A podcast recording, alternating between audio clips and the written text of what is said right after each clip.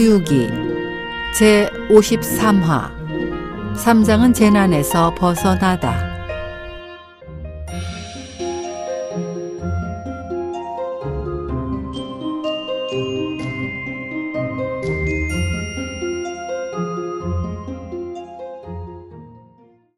망상을 불어 없애지 못하리니 구태여 진열을 바라서 무엇하랴.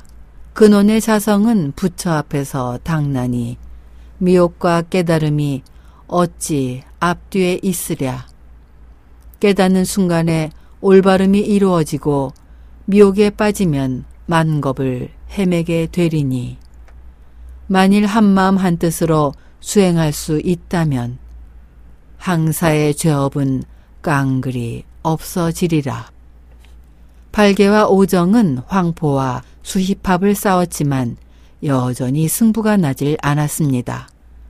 황포의 솜씨로 말하자면 팔개와 오정뿐 아니라 20명이 더 달려들어도 얼마든지 이겨낼 수 있었습니다만 삼장이 아직 죽어야 할 운명이 아닌데다 호법신들이 보호해주고 있었기에 황포는 좀처럼 이길 수가 없었습니다.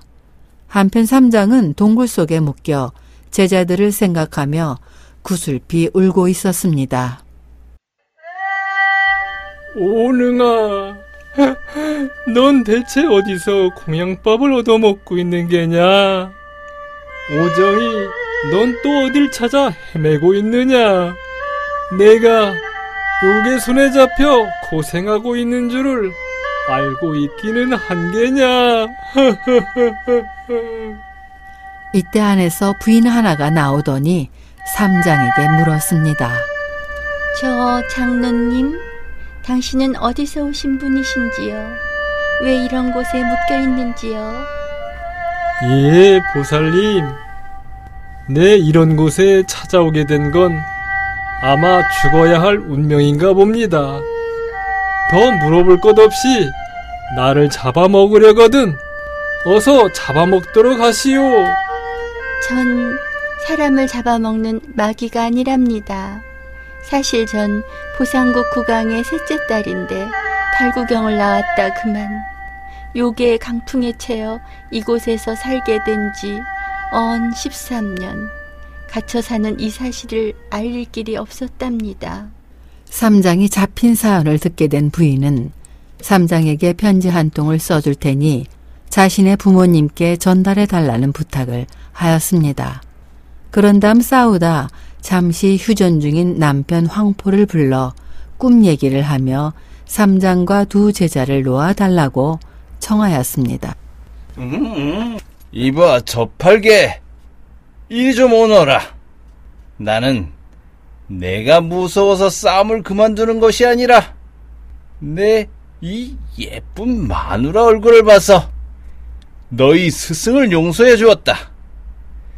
뒷문 쪽으로 가서 스승을 찾아 니들 갈 길을 가거라. 또다시 찾아와 시끄럽게 했다가는 내 절대로 용서치 않을 테다.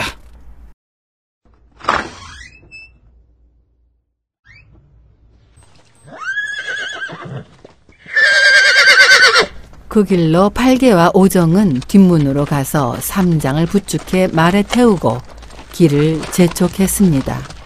그렇게 몇 날을 걸었을까. 눈앞에 큰 성곽 하나가 나타났습니다.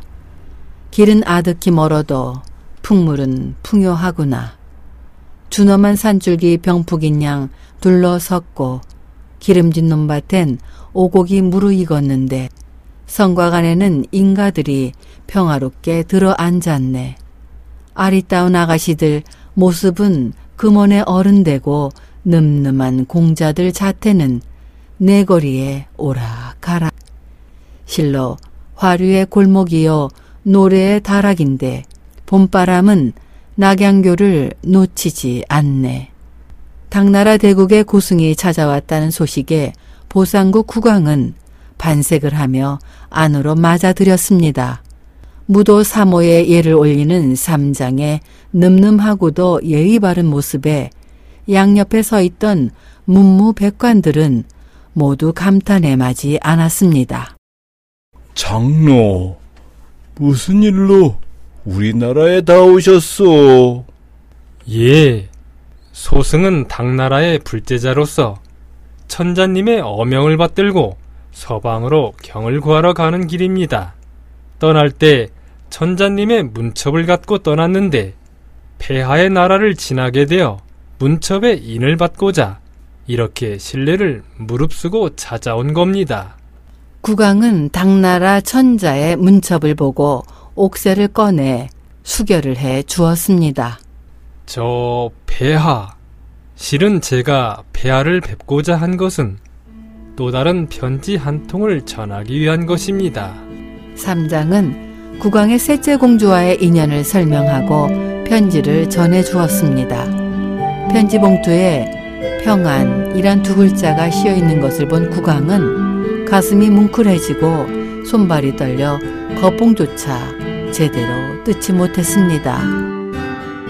아, 13년 전 공주를 잃고 궁녀와 내시 그리고 문무백관들을 얼마나 많이 죽였는지 모르 백방으로 찾아보았으나 행방을 전혀 알 길이 없더니 고약한 요괴에게 붙잡혀가 있을 줄이야. 너무나 마음이 상해 눈물이 절로 흐르는구려. 여봐라, 누가 짐을 위해 요괴를 무찌르고 공주를 구해오겠느냐? 폐하! 신들은 모두 범인으로 병법에는 덜어 동한다 하더라도 그것은 어디까지나 진세를 버려 나라를 지키는 정도에 그칠 뿐입니다. 그런데 그 요괴는 구름과 안개를 탈 수 있는 놈이어서 놈의 얼굴조차 바로 볼 수가 없는 형편이니 어찌 공주님을 구해올 수 있겠습니까? 도가 높으면 용과 범이 부복하고 떡이 많으면 귀신과 도깨비도 공경한다고 했듯이 이 성승에게는 반드시 요괴를 항복시킬 술법이 있을 것이옵니다. 폐하, 그러하오니 이 장로에게 요괴를 처치해달라고 하심이 어떠실는지요?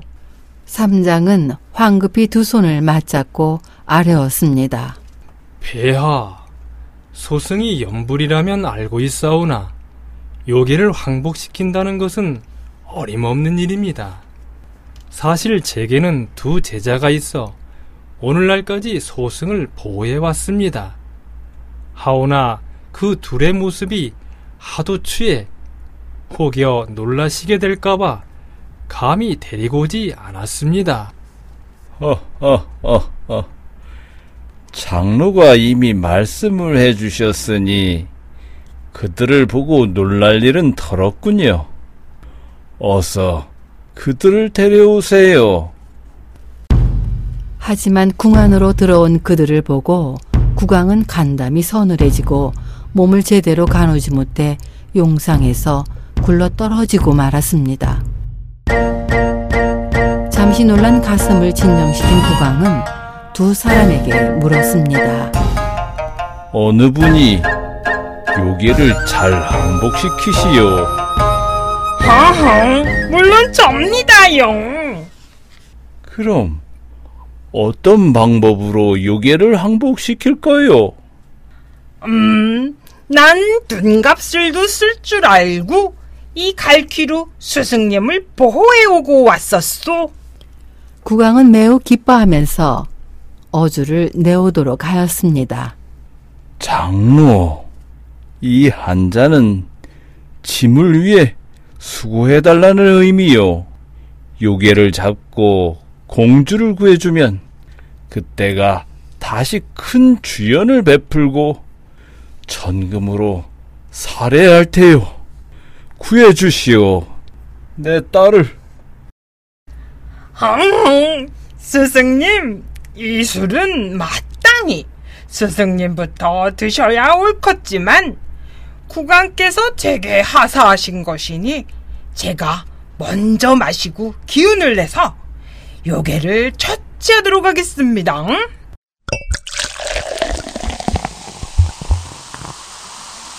단숨에 꿀꺽 잔을 비운 다음 새로 한 잔 부어 삼장에게 권하자 삼장은 그것을 오정에게 주었습니다. 오정이 그 잔을 받아드는데 팔개는 어느새 발 아래에 구름을 일으켜 하늘로 날아올랐습니다. 그 뒤를 오정이 따랐습니다.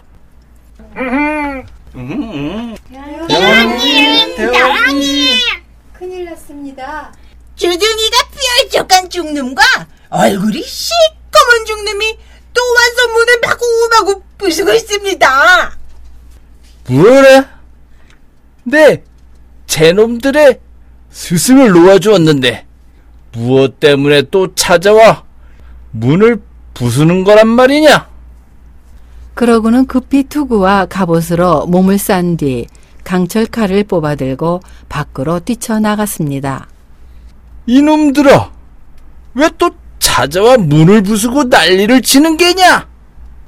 헝헝, 너 이 고얀 놈아. 정말 아주 훌륭한 짓을 했더구나. 에? 무슨 일을 말하는 거야? 내 놈이 보상국 셋째 공주를 납치해 아내를 삼은 지 13년이나 되었다지? 이젠 돌려보낼 때도 되지 않았느냐? 잔말 말고 냉큼 안에 들어가 포승을 내다 스스로 결박지어라. 공연히 나까지 손대게 할 거 없이 말이다. 마왕은 이 소리를 듣고 천둥같이 화를 냈습니다. 강철 같은 덩금니를 으드득 소리를 내고 두 눈은 화등장같이 이글이글 타올랐습니다. 마왕이 칼을 들어 팔개 머리를 내리찍자 팔개는 갈퀴를 휘둘러 마주쳤습니다. 오정도 뒤따라 보장을 들고 팔개를 도왔지만 이번 싸움은 지난번과 달랐습니다. 호법신들이 삼장을 지키기 위해 팔개와 오정을 도와주었던 첫 번째와는 다른 상황이기 때문이었습니다. 이렇게 싸우길 수차례 팔개는 견디다 못해 오정을 불렀습니다. 아궁 아궁 오정아 오정아 네가 잠시 이놈을 맡아다오 아유 그리고 난 급해 아주 소피를 좀 보고 올 테니까 말이다 그런 다음 팔개는 오정이 어찌되든 말든 도망을 쳐서 풀 덤불 속에 몸을 숨겼습니다. 이마에 멍이 들고 얼굴이 가시덤불에 찢겨 피가 흘렀지만 그런 것은 아랑곳 없이 그저 누워 귀를 고추 세우고는 무슨 소리가 나는가에만 신경을 모으고 있었습니다. 마왕은 팔개가 도망친 것을 보고 오정을 덮쳤습니다. 오정은 미처 손도 써보지 못한 채 마왕에게 붙잡혀 동굴 속으로 끌려 들어갔습니다. 팔개와 오정은 과연 이 난관을 이겨낼 수 있을까요?